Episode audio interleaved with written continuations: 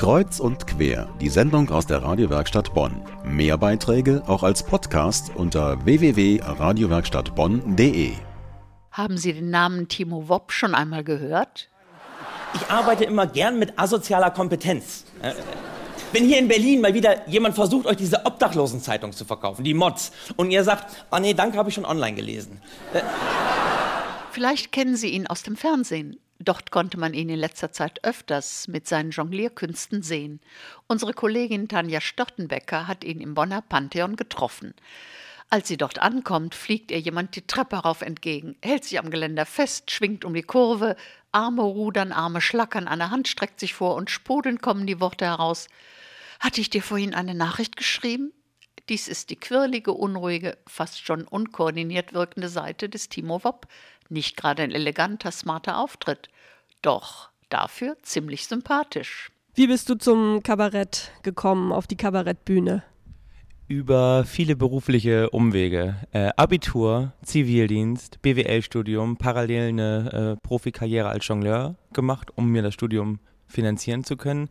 Ja, und dann in die Beratung gegangen, dann nochmal zum Cirque du Soleil gegangen und dann entschieden, okay, all das, was ich jetzt erlebt habe, muss mal dringend in ein Programm gegossen werden.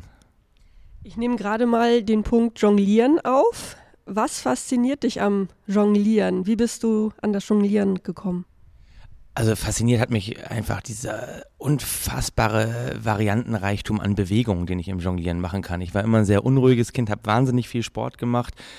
Ich glaube, früher äh, gab es eben diesen Begriff A D H S einfach noch nicht, aber ich denke, heute wäre ich schon einer der Verdächtigen da. Und beim Jonglieren konnte ich mich einfach stundenlang irgendwo hinstellen und äh, recht autistisch mir die Sachen um die Ohren werfen. Diese Muster, die man da machen kann, das ist unendlich. Und wenn man da so einmal reinsteigt, ist äh, ähnlich wie die Faszination für die Zahl Pi. Kann man nicht mehr von loslassen.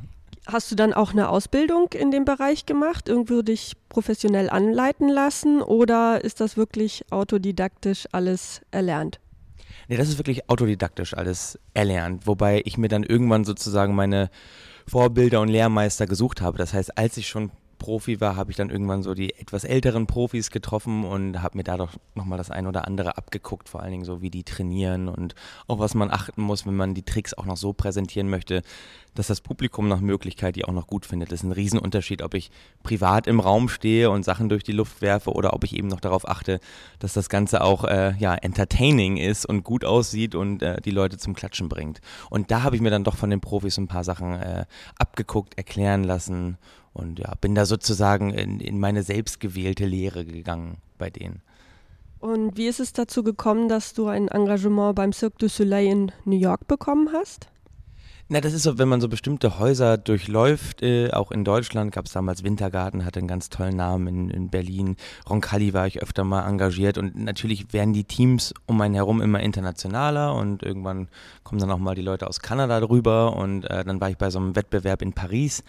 Und da haben sie dann äh, mal Kontakt aufgenommen, bin da eingestiegen bei denen und war dann aber auch gar nicht so unfroh, dass es nach einem halben Jahr wieder äh, beendet war und ich dann gesagt habe, so, jetzt komme ich auf die Bühne zurück, aber mit Wort.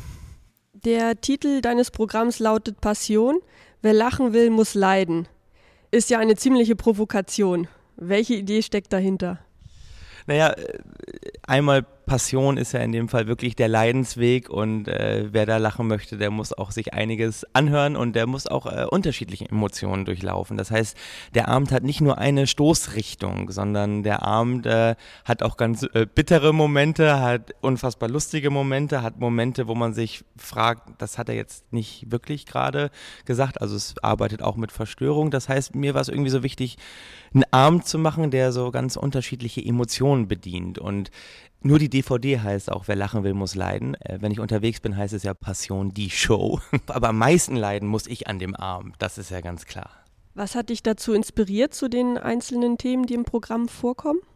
Im Prinzip mein Werdegang hat mich zu dieser, zu diesem ganzen Abend inspiriert und vor allen Dingen da die Tatsache, dass ich gemerkt habe, die Herausforderungen in jeder Situation, egal ob in der Beratung oder im, im Privaten, werden immer komplexer und sozusagen die Entscheidung, was ist richtig, was ist falsch, die zu treffen, wird immer schwieriger und wir eignen uns alle so, ja eigentlich so Höhlen zu, wo wir noch Souveränität ausstrahlen, aber eigentlich im Hintergrund gar nicht mehr so richtig wissen, was machen wir hier eigentlich? So, und, und, und diese Fallhöhe, die das echte Leben da hergibt, auch in Sachen Doppelmoral, auch in Sachen Widersprüchlichkeit, die war es eigentlich so, wo ich gesagt habe, ah, so einen Typen, wo man diese Widersprüchlichkeit als Zuschauer selber entdecken muss, das war so für mich die größte Inspiration, das auf die Bühne zu bringen.